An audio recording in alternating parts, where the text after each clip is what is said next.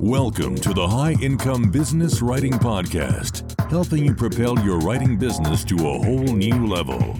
And now, here's your host, Ed Gandia. Hey there, welcome to another episode of the High Income Business Writing Podcast, the number one podcast for business writers and copywriters who want to earn more and less time doing work they love for better clients. With well over 1 million downloads from listeners just like you across 101 countries. So, the real strength of your own positioning, messaging, and marketing is when the economy is challenging, not when clients are flush with cash and enjoying overinflated marketing budgets as they were over the past three years or so. And that's why it's so important to continually improve your own marketing skills and habits. And that's why the topic of marketing your business is going to be a recurring theme in this podcast and in my newsletter for the next few months. Because frankly, the past few years have made us soft. It was too easy to land work, which is great. You know, we all want that. But when the work comes too easily, our marketing falters and we lose the habit, we lose the skills, we lose the inner strength to deal with more difficult times and it just gets harder. It's a lot harder to get back into the game. So, my guest in this week's episode is Amy Suto.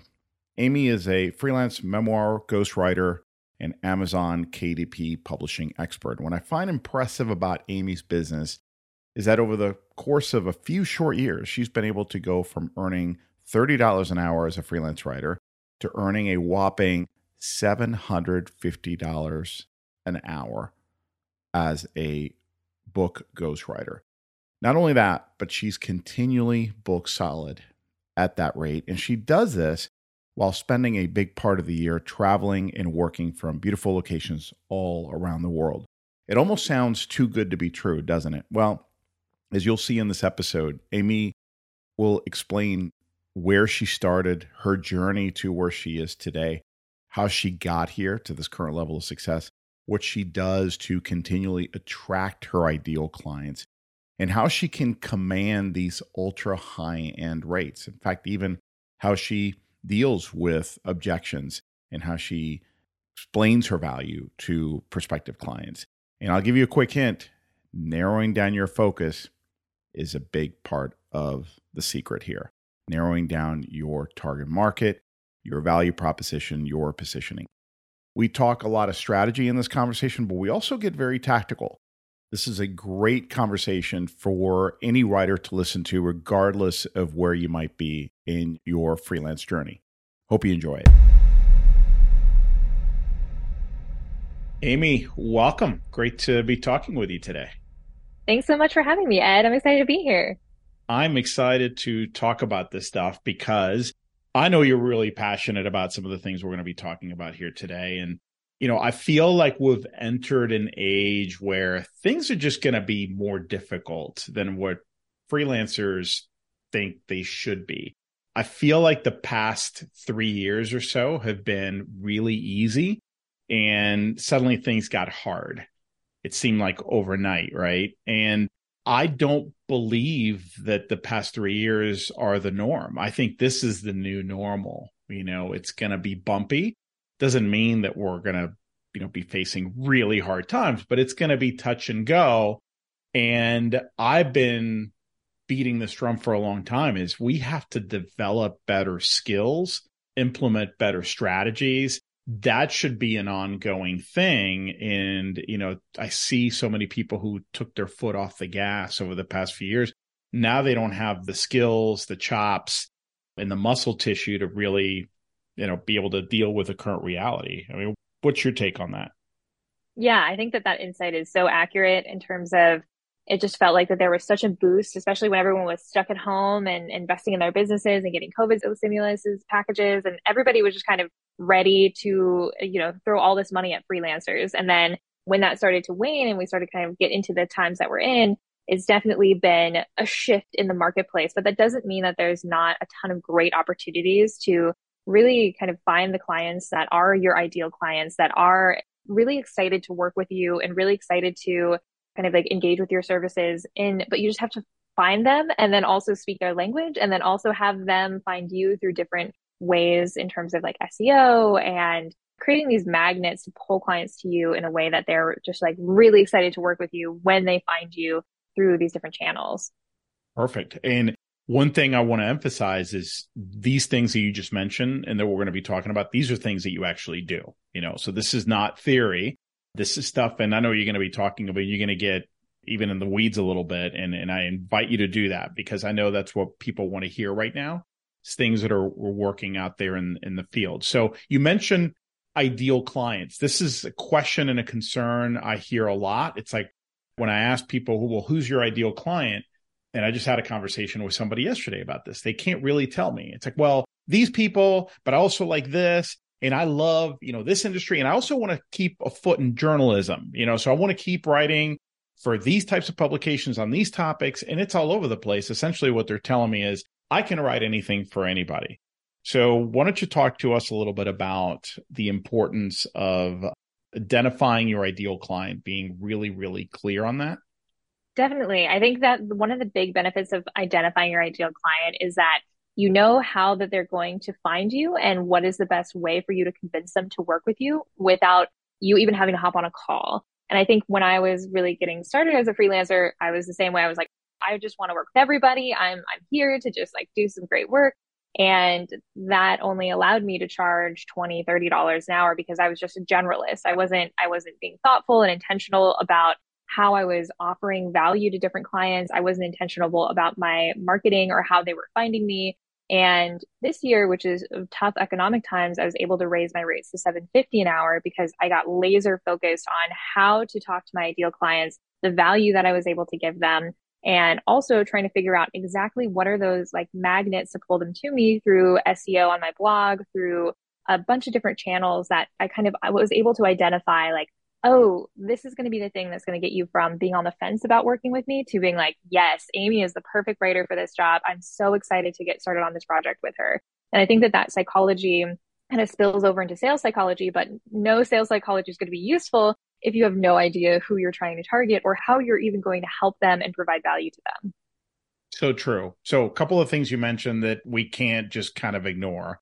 One is your internal hourly rate now is up to 750 an hour. Okay. Which, okay, whoa, let's come back to that. Um, but I also want to provide a little bit of context. So let's backtrack a little bit. You said, you know, you started a few years ago and like many of us, you know, you started really low, bargain basement level. So give us a little bit of context and a little bit of history. Yeah. So I started freelancing around seven years ago and I was doing it just part time on the side. I was actually trying to be a writer in Hollywood and I was working minimum wage assistant jobs, working my way up the ladder. And I started moonlighting as a freelancer and I started to see that my skills as a freelancer were getting more in demand than my skills as a TV writer in Hollywood. And so I started ghostwriting memoirs and doing copy for different businesses and just really kind of growing that slowly. And when the pandemic hit in 2020 and everything shut down, and I was just like, you know what? I don't think Hollywood is going to give me the kind of life that I want. I want to travel. I want to see the world. And I basically quit Hollywood, went full time freelance, uh, started quarantining in different Airbnbs with a bunch of friends around the country. And then when the restrictions lifted, I started traveling around the world and I'm now a full time digital nomad. And I the kind of like switch for me really happened when I was like forced to kind of think about what kind of life that I wanted and how I wanted to help people and what I wanted to do with my writing. I still do my own creative projects, but when I'm working with other people, I really love being able to give them something written that will change their life and help them in their business in what they're working on and to like really move the needle for them and understanding the different ways that I could leverage that when I was helping ghostwriting different people's memoirs or, or their business books or helping them with different copy. I was able to see like the moments that the, that needle was able to be moved. And then in this last year, I focused almost exclusively on book ghostwriting as well as some business writing and copywriting, but mostly business book ghostwriting because I'm seeing how the long form copy is, or the long form content as a freelance writer, I'm able to kind of really dial things in for people in a way that ChatGPT could never. Um, yeah. um, which AI is like definitely something that I think a lot of freelancers have on their minds these days. But that's kind of been my journey of like trying out different things, trying out kind of like different paths, but really always coming back to the niches of like business book writing and uh, copywriting from business world and kind of helping people in tech. But that this year I've kind of mostly focused on the book side of things. Perfect. So let's come back then to ideal client. Sounds like your value proposition or your positioning is that you do business book ghostwriting. So tell us about your audience for whom. What do you help? Yeah. So my audience is for people, I kind of have this sweet spot of not just people who want their business book written, but also people who want to tell their story through the lens of their business. And so I help people who are entrepreneurs, usually not necessarily in big cities, all over the world who are really fascinated in they have a really cool life story that led up to them founding a business. And I love kind of blending that storytelling with the business book kind of side of things. And I do that in a really unique way for clients where they get to kind of watch their life unfold and then also teach the reader business tips and tricks through that. And so blending that storytelling with business tips is something that I'm really passionate about because I'm also very both creatively minded and entrepreneurially minded. Very cool. Okay. So it sounds like you have the description down and not just the demographics, but especially the psychographics, right, of your ideal client. Tell us a little bit more. Like somebody's thinking, okay, I need to dial it in better. After listening to Amy, I definitely don't have those kind of descriptions. You know, I focused on, you know, SaaS companies or I focus on food or hospitality or whatever. What I heard you say was much more nuanced. So how do we go from something that's a little broader to something that's more nuanced and will actually get somebody somewhere?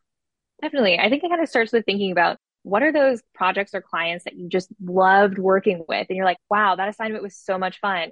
And starting with that, then you can kind of trace back and be like, I really love working for this client and they were in this industry. I really like looking at working on this assignment.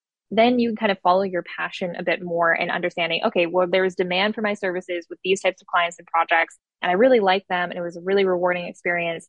I want to do more of that and then just kind of doubling down on that. I think that that's the best way to kind of find your ideal client is figuring out like what experiences as a freelance writer you really loved and what clients' eyes really lit up when you turned in that assignment. So you can find that intersection of client demand and your passion for what you do. Got it. Okay. So let me play devil's advocate. Amy, that sounds great, but I don't want to limit myself. I've had other clients that I like too. And what if I narrow it down to a point where now nobody's going to you know, I'm going to miss out on all these other opportunities. What would you say to that? Yeah, I think that if you had the choice to hire somebody to, let's say, repair your car, do you want to hire somebody who, let's say, is a vintage car? Do you want to hire somebody who is like a pretty good mechanic at working on a little, a lot of different cars? Or do you want to hire somebody who is specific to that type of car that you have and they're an expert and they have had their 10,000 hours in, in fixing cars like yours. And so you know you're going to be in good hands. It's like you could hire the generalist, but if you have an expert in front of you who maybe charges a little bit more, but they have the experience where you know you're going to get a good experience and you know that your car is going to be fixed properly, you're going to probably go with the expert.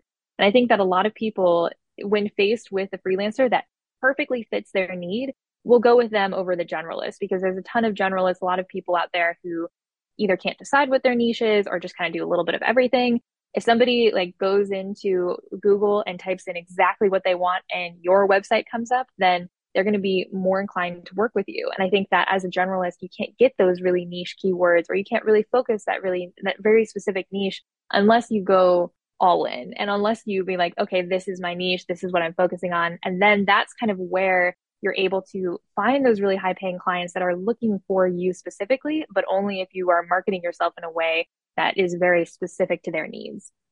Makes sense. Makes sense. So I would assume then that it's much easier to make those decisions once you've had, like you said, some experience here, right?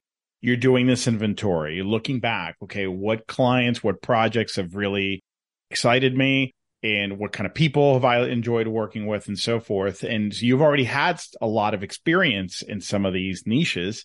So now you can really double down as opposed to if you still don't know, you know, it, don't base it on theory is what I'm hearing. It should be based on practical experience. Yeah. When I got started as a freelancer, I was down to do anything and I just went on freelance platforms and saw what was available under freelance writing and just applied to all of those jobs that I thought was interesting. And that's how I got my first memoir.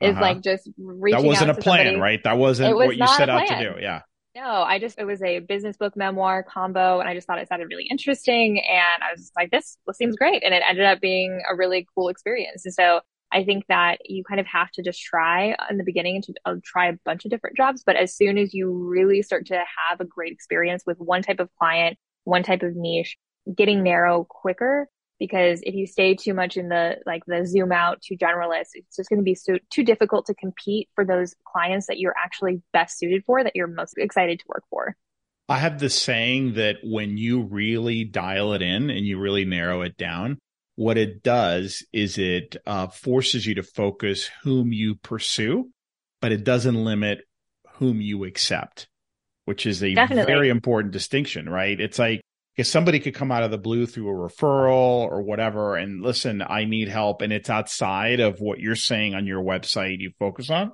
But let's just say that it sounds like an amazing opportunity. You can accept that opportunity if it makes sense for you, right? It doesn't really limit that. Have you seen that? Yeah, definitely. I think that's a great way that you put it. Because I think that when you're trying to attract those ideal clients that are looking for that expert, you want to make sure that everything, you know, really screams you're an expert but if you're too general and too vague, you're going to miss those people as well as people who are just, you know, come across you and think you're great and want you to work on a project that might not be exactly related to your niche. And so I think that if you're constantly trying to attract your ideal clients, you can't go wrong because you can always, like you said, accept somebody who comes in who isn't your ideal client, but is like something that you're still interested in. But you have to be able to really attract those ideal clients and build those magnets. Otherwise, they'll just never find you. Well, let's talk about where these ideal clients hang out, right? Let's say I've made some decisions and I'm nervous about it, but I'm doubling down and I'm taking Amy's word for it. Where are these people? Yeah. So when you're kind of getting started as a freelancer, you have to do a lot of groundwork of going out and finding these ideal clients. And so uh, earlier on my freelancing career, I would go to conferences and I would made my way to becoming a speaker at conferences and I did a lot of traveling and I still do travel, but not necessarily for the work side of things. And I also use tools like the growth list, which is basically email addresses of every single startup founder that is currently raising money for their business. And if they're raising money and they're trying to grow their company, then they probably are going to, you know, want to hire somebody to help with that in some way. And so trying to find like different email lists and different ways to think about like, oh, if your ideal client is an entrepreneur, then where do they hang out? Where, like, what kind of places. And so trying to identify like where do they spend time physically in the real world? Where do they spend time online? What social media platforms are they on? And if they're on, if all of your ideal clients are hanging out on LinkedIn every day, then you should be on LinkedIn.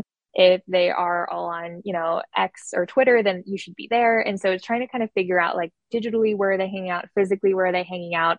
Then also what do they read? Like what kind of information do they consume? Are there types of newsletters that they're trying to be a part of? Because you can also create newsletters specific to your industry or niche and kind of attract people that way as well, and then market to clients for the lifetime of your newsletter. And so there's a lot of different ways that you can do both content marketing as well as direct reach outs. But I still think that one of the strongest ways for freelancers to get clients is to build a blog with SEO specifically about what people are looking to hire you for. And I think a lot of freelancers overlook this because there it can be really daunting to think that you can compete in Google search rankings up to everybody else. But I have won so many jobs from literally writing blogs that were how to hire a memoir ghostwriter. and people just found me through that or how to hire a I used to do a lot of work in copywriting for Web3. And so I wrote an article that was how to hire a writer for your NFT white paper. And that got me a bunch of jobs. And so writing things, putting things out on the internet that literally say like, here's how to hire me or here's how to work with a freelance writer in this niche. And when people are typing into Google, oh, hire a, you know, book ghostwriter or hire a business book ghostwriter, then you are going to pop up if you are specific enough in the magnets that you're putting out there. So yeah, what I'm hearing is that its specificity is 80% of the game, right? Because those keywords and topics you mentioned are highly nuanced and yet one more reason to really narrow your field because it enables you to get very narrow, very nuanced, which means that you can write content like that that's going to bring you your ideal prospects. Definitely. And I was working with a freelance writer er, actually earlier today and trying to help her get more clients. And one thing that I saw off the bat is that she had a very specific niche, but she wasn't on any freelance platforms. And regardless of how you feel about freelance platforms, they're another search engine. And if you have a very specific niche and you just open up a profile and people are searching, oh, I'm trying to look for, you know, a health blogger specific to like the wellness spa space and you are in that space and nobody else is on that platform, you will stand out by being the only one in the search results. And so thinking about all of the different ways that a social media profile is going to operate like SEO. So having your niche in your name of your social media handle, having your niche in all of these different freelance platforms, even if you don't actively submit proposals on those platforms, still having a presence so people can find you. So I think that finding your ideal clients is part understanding where they are and going after them, but it's also part understanding the ways, all of the ways in which they could possibly find you and being really findable. I don't want to get in the weeds with these next two follow up questions, but I do want to address them about platforms like Upwork and blogging. Let's start with Upwork because you mentioned that one. If I'm in there and I use it as a way for people to find me because it is a very powerful search engine and I'm also using it because I'm so narrowly niched. Are you saying that the real benefit there is that people will find your name and then maybe go to your website? Or are you stuck now working with clients through these platforms, which, you know, take a big chunk of your fee? I think that kind of depends from freelancer to freelancer. Personally, I don't mind working on platforms like Upwork because you know, the fee that I would pay to Upwork is something that I've you know, I think I consider it a finder's fee for clients that wouldn't have found me elsewhere. Mm-hmm. And mm-hmm. there's, you know, when I'm doing a big project on Upwork, it's not that big of a deal to like give a percentage to the platform that is feeding me these leads and sending me clients. But if you're a freelancer who really is against those platforms, it's kind of up to you because like there's platforms like Contra, for example, that don't take a percentage of any of your projects. And just having a platform on there, you can work on the platform, you can work off the platform. So understanding just being on the platform is really helpful and you can decide from there how you're going to operate with the platform in regards to their terms of service and all that jazz. But I think that just existing on the internet and as many places as possible is always a good thing. Got it. Okay. No, it makes sense. And I have nothing against that as long as it's strategic and you know, you know why you're doing it. Not you, but anyone doing it.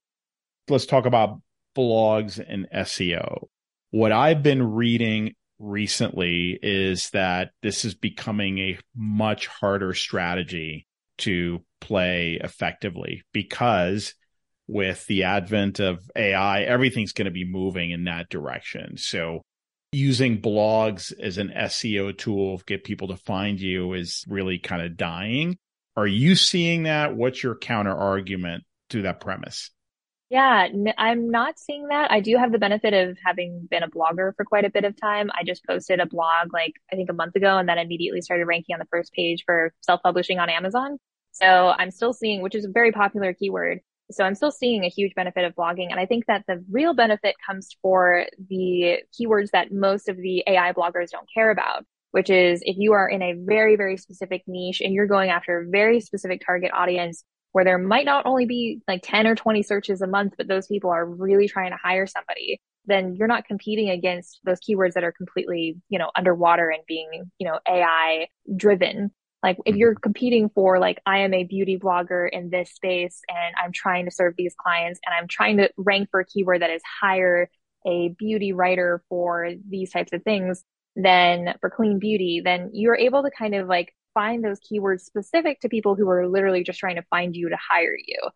And having a blog that is, you know, consistently posting and well ranking is its own kind of like strategy. But even if you just have a blog and just really kind of hit those really niche keywords, you can still get a ton of traffic and in ways that you're not going to expect because those niche keywords don't have a ton of competition. So I still think it's valuable. I still think I was working with this other freelance writer who started posting these very niche keywords on her blog and then within a week she was getting jobs from them. And so that's pretty crazy to like move that quickly but i think that because the keywords that you're after if they're specific enough i think that they can do you a lot of good.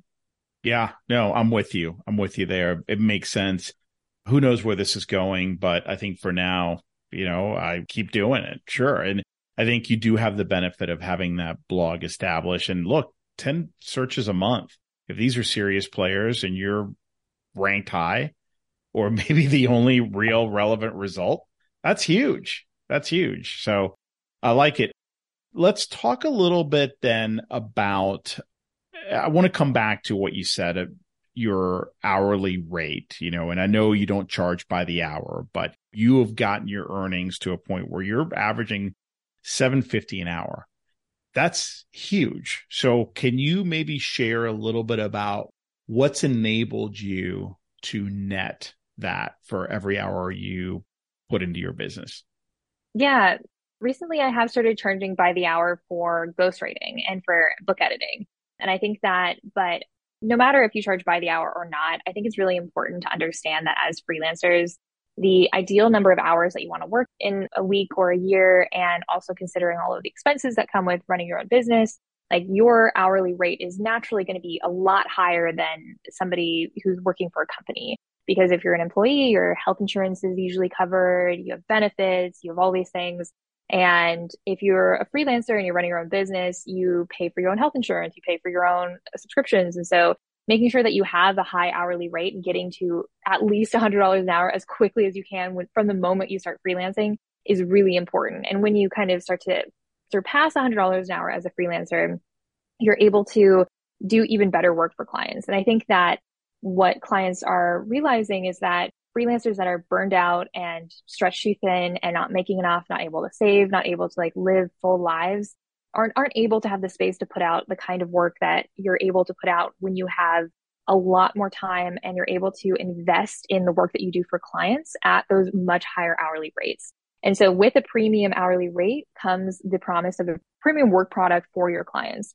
And so clients choose to work with me at this hourly rate because they want to invest in their books and work with somebody who is going to take it seriously and has the time, energy, training, and skills to really help their book get to that next level. And I think that articulating this to clients who, you know, when you're used to hearing an hourly rate, you're used to hearing like, you know, 20, 30, 40, 100, $150 an hour. You know, lawyers even don't necessarily charge more than three, 350 an hour. But as a, like an expert freelancer, you have to be able to articulate why you're worth that and why paying you for that time is not just paying you for that hour you're spent on spending on their project, but the decade plus of experience or the success that you've done, you've been able to bring to other people's projects. So like you're paying for the work history, the skill history, and you're also able to save that client time and make them money with that hour. And so articulating that is super important as a freelancer, but often as an expert freelancer, if you have a track record, you don't even have to articulate that. And that's kind of the, the whole point of like trying to build these magnets and this proof of work and this body of work so that when people land on your website and then they even, they visit your social, your freelance platforms, if you're on there, they see glowing reviews, they see and uh, like a full work history of people paying you that rate that you're asking them for. And so this building trust that is so important because there's a lot of freelancers out there that just break trust. I've worked with a few freelancers that I just who broke my heart for like unrelated like design projects and things where I'm just like, I just want to like pay you for your help, please. yeah. And so it's so it's so sad when I see that trust being broken. And unfortunately, that is something that happens quite a bit. And so when you're charging a very high hourly rate, you're making more promises to your clients to deliver quality, to deliver trust, to be very communicative, and you're also kind of sharing with them like how what they can come, come to expect with working with you. So if you're charging a luxury rate you have to provide a luxury service and make sure that clients understand the differentiator between your rate and everybody else and what they're charging. So when you are charging an hourly rate when you're working with somebody on an hourly rate what hourly rate are you quoting clients? 750 an hour currently. So that's my my okay. current hourly rate for, for all projects Got it. Okay. So that, I, and I misunderstood. So I thought that was your internal, not, you know, when you're quoting hourly. Okay. So got it. And, and I, yeah, absolutely. If you're going to be at that level, you have to support it. You have to build all this credibility and value context around it. No doubt. So even then, do you sometimes find some prospects who, when you get to that discussion, are completely shocked by the number? And how yeah, do you handle definitely. that? and this happened when I changed my rate. I went from 250 an hour to 350 an hour. That was like my first jump last year. And when I changed my rate to that, initially when I first moved my rate to that, that first number, I just got a huge backlash from potential clients who were in, and people being like, how do you charge that much? This doesn't seem real. And then slowly when I started getting clients and building up that social proof at that number, that completely disappeared. Same thing happened when I jumped to 750 when I didn't have a full track record on my Upwork profile, on other platforms showing that I had projects at that rate. I got a bunch of messages being like, I think there's a typo in your rate. I think there's a zero there that shouldn't belong there. And I'm like, nope, not a typo. Have a great day. and I think that especially as a woman on social media and on these platforms, like you can get a little bit of backlash when you're charging more than some people's lawyers. And I understand that. And so, but then when I started landing projects like 750 an hour because people saw the value and I was able to show that track record on Upwork and be like, Hey, look, this is, I'm charging and people are paying, you know, what I'm charging and they're happy with the work and they're really, you know, excited about what I'm providing for them and the value makes sense, then people, you know, stop saying that there was a typo and started saying, when are you available? Like, what's your project slots like?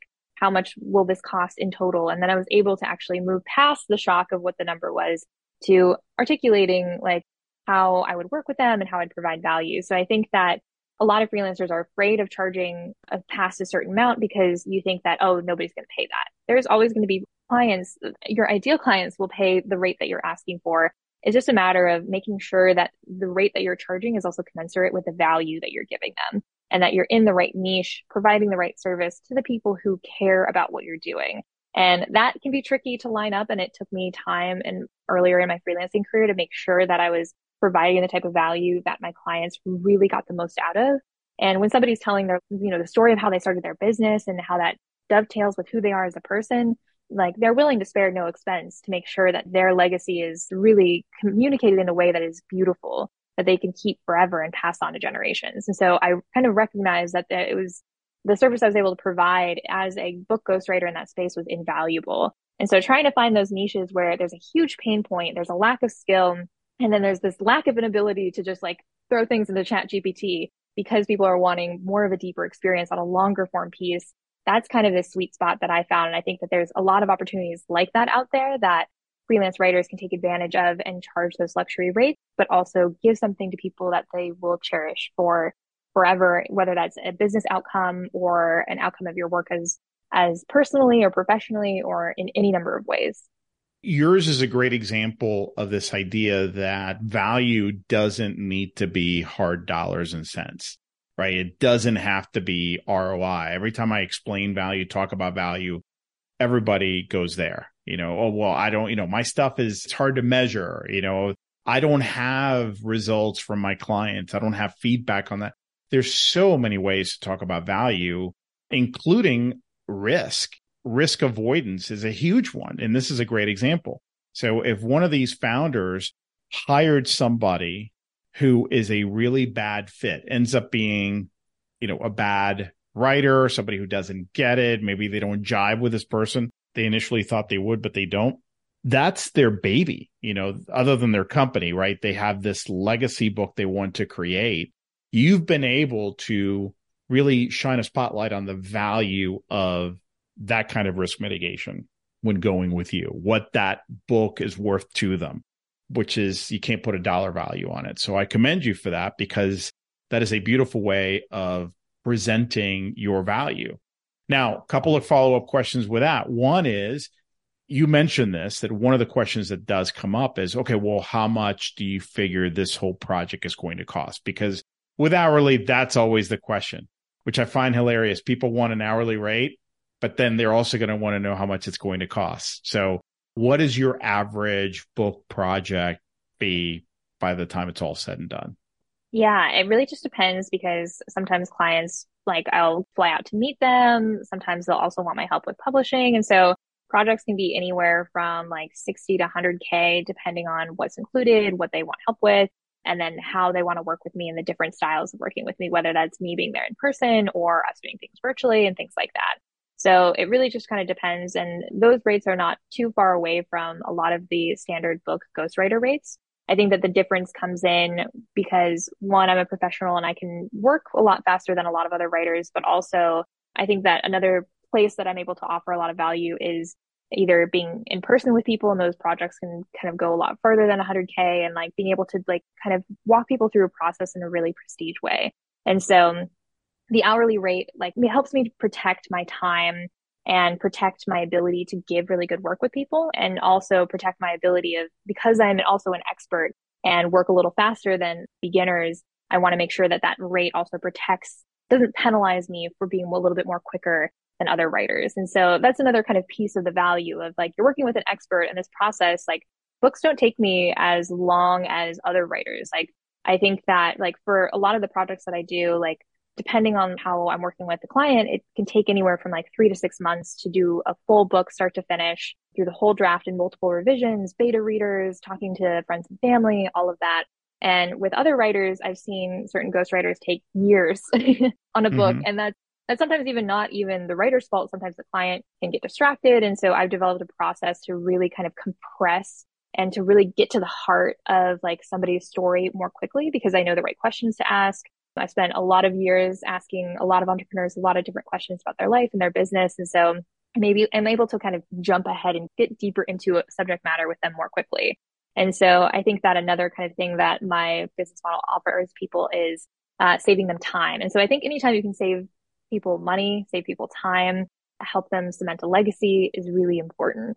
And so, but yeah, anytime you're quoting hourly, everybody wants to know the project rate. But the nice thing about working hourly is that if a project starts to balloon, like you given them kind of like the guidelines of how much it'll cost. But if they want more out of the process, they want more value, they want more help with something, they want another draft, they, they want you to do more interviews. I've attended friends and families, uh, like family reunions. Like I've kind of been at the beck and call of people and I'm able to be really generous with my time on an hourly basis. And so that's why I think hourly for the space that I'm in currently works the best.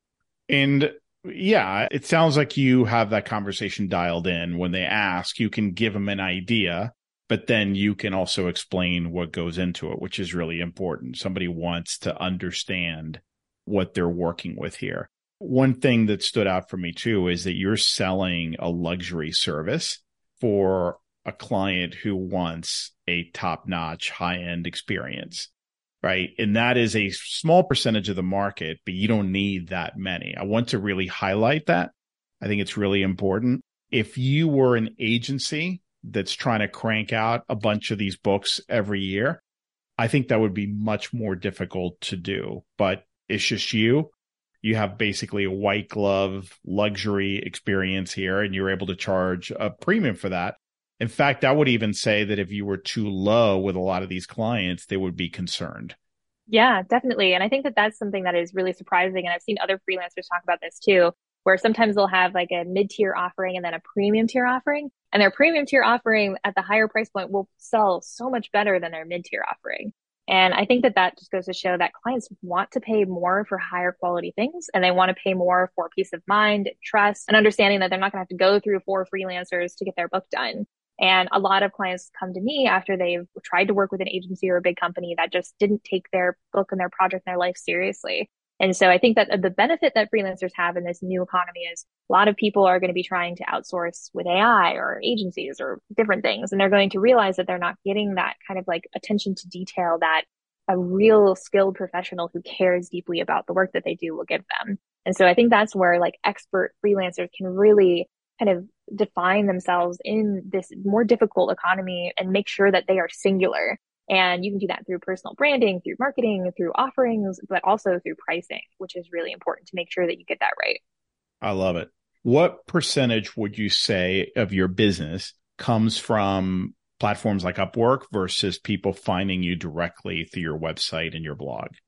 Yeah, it definitely changes, but I would say about 20 to 30% of my business comes through platforms like Upwork and Contra. Mm-hmm. And then the rest comes through almost exclusively through my website. And then I occasionally get leads through social media, but I have found social media is very hit or miss in the kind of clients that I'm after because usually they find me or their assistants find me directly through my website rather than, you know, scrolling on social media. Got it. And how many clients are you working with at any given time? I'm sure it varies because of the cycles, but you know, on average, are you currently working on one book or usually two books, but one is just starting? How does that work? Yeah, I try to stagger them and schedule them out. So I'm currently working on two book projects at the moment, and I have another one starting in about a month and a half. And so I'm trying to make sure that, because as a luxury freelancer, you have to make sure that you don't have too many projects at one time. So I often try to close my like accepting like of new clients and create wait lists when I need to, or be like, hey, like just so which you know, makes you more attractive, by the way. Definitely. And so I think just being honest about your availability is actually a great marketing strategy. Being like, hey guys, I'm full, like I don't have any availability for the next few months, but I will be taking new clients in February of 2024. And so just kind of giving people these ideas of like when you'll be available also makes them more motivated to get everything organized on their end to hire you and also to see that you're in demand and see that other people are hiring you, which also improves social proof and trust. Tell me a little bit about your travels. I know you're a digital nomad. You're currently in one city. You're about to go have another adventure. Give us a flavor for what your lifestyle is like in that regard. Yeah. So I just got back from Peru where I was so excited to work on a new book project. And then while I was like in the middle of that book project, I did a four day trek to Machu Picchu on the Inca Trail. And so to be able to like work on my freelance work in this beautiful town of Cusco, Peru, up in the mountains and be like diving into this like new book. And my office was this like really beautiful sunroom that overlooked the city and had like sunlight streaming in all day. And then being able to go out in nature and spend four days in nature, just enjoying being there and, and going on this, this hike of 26 miles to Machu Picchu and then come back feeling like excited and refreshed and then ready to get back into to writing like being able to have that flexibility to work on projects i'm really passionate about and then go and enjoy nature and the cities that i'm in. I'm going to japan next year. I'm headed to costa rica in a few weeks. Like that kind of flavor and flexibility of travel also makes me a better writer because i have all of these perspectives i'm also able to meet my clients in different places I met up with one of my clients in Athens to discuss her book and, and some book edits we were doing with her. And so it was Athens, really cool Greece, not Athens, Georgia, Yes. right? Athens, Greece. Okay, just making sure. yeah, yeah.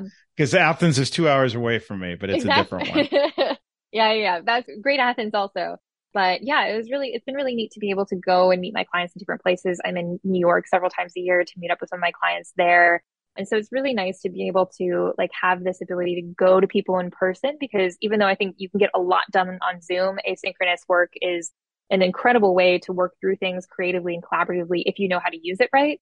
But I do think that there's still a magic of being in person, especially when you're talking through really complex like subjects about your childhood, your life story, your business, like and so being able to offer that to my clients as a digital nomad and just kind of like being able to like bop around and meet up with people, I think is also something that gives me a competitive advantage. And it's also something that makes me a better writer because when I'm writing stories for people who are not from the US and are from other places in the world, I'm able to be like, oh, I can understand you because I've been to that place and Mhm. I've, I've walked in your shoes in this place and you've given me a tour of your hometown. And to be able to be kind of like almost journalistic in my approach with memoirs allows me to, to write in my client's voice better. And so that commitment to being able to be like, yeah, I'll just hop on a plane. Let's go.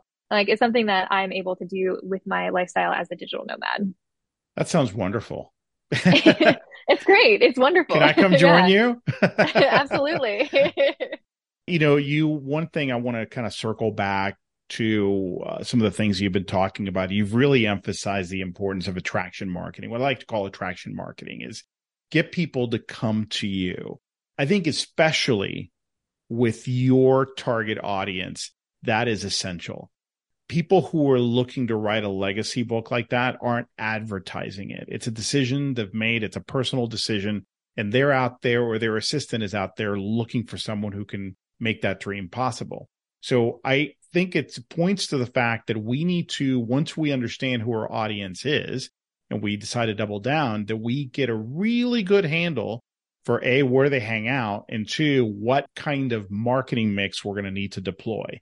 Because if it's going to be the kind of audience that uh, doesn't advertise the fact that, oh, I've decided to do X, and there are many types of projects that fall into this category, then you need to be extremely visible and your messaging needs to be very nuanced so they can find you. I kind of equated to, and I think my friend Derek Lewis, who's a business book ghostwriter, said this. He said it's like marriages that are in trouble. You would never know it. So if you're an attorney, a divorce attorney, you can't start knocking on doors or sending out cold emails to check on people's needs for a divorce attorney. You have to approach it differently. You have to use attraction marketing. Or I think he talks about pest control as well. you know, you don't know who's got a rodent problem, you know, in their house or an ant problem. So I think it's really smart that you've really emphasized and focused so much on attraction marketing because for you, it's a must. There's no way around it. Definitely. And I think that different types of freelancing require different types of marketing, just like you were saying. When I was more in tech copywriting and Web3 copywriting, I could send out cold emails and like eight out of 10 of them would turn into clients. But when it comes to book ghostwriting, you can't, people aren't, if they're not thinking about writing a book, they're not going to be writing yeah. a book. they're just not. And so I think that I had to learn a little bit the hard way when I was like, oh, I can definitely like find more book clients. Like this will be easy. And then going the cold email route, I'm like, no, even if I got calls with people, I just realized I'm like, if they're not caring about this and they maybe aren't even big readers or don't care about leaving their legacy, they're just here to chat and see what's going on and what this is like, then they're not going to be good clients. It's the clients that come into my website that read an article about what ghostwriting is like or how to work with a ghostwriter or what a book can kind of do for their legacy or their business. They're the best clients because they already have that bias of they found me they've done their homework on me. So they're already mostly convinced to work with me because they've experienced me in many different ways on the internet before we even hop on a call. And so often, even before I hop on a call with people, they've already been sold and they're ready to go. Tell us about your book and where people can learn more about you, what you do, and connect with you. Yeah. So earlier this year, I released a book called Six Figure Freelance Writer. And it's basically travel memoir, but also mostly on a guide on how to build a holistic career as a freelance writer. I love teaching people what I've learned and kind of sharing my secrets and just being vulnerable and open about like, this is what has worked with me and what has not. And I also owe a lot of my freelance career to people who've taught me how to be a freelancer and been open and honest about what worked for them. And so I published that book in March of this year and it was number one on Amazon new, new uh, releases for its category. And it's still trending on the Amazon bestseller list in the top 100 for its category, which is really exciting. And if people want to learn more about me, they can go to my website, amysuto.com. Awesome. And obviously, the book available on Amazon. I'm sure you have more about it on your website as well. So you were nice enough to send me a copy, which I did read. Uh, oh, about 80%, about 80%. the way I kind of consume books these days. And it's fantastic. So thank you. It definitely has my endorsement. It gets into a ton of detail. And I would say that there's something there for everybody. If you're starting out or kind of mid career, definitely.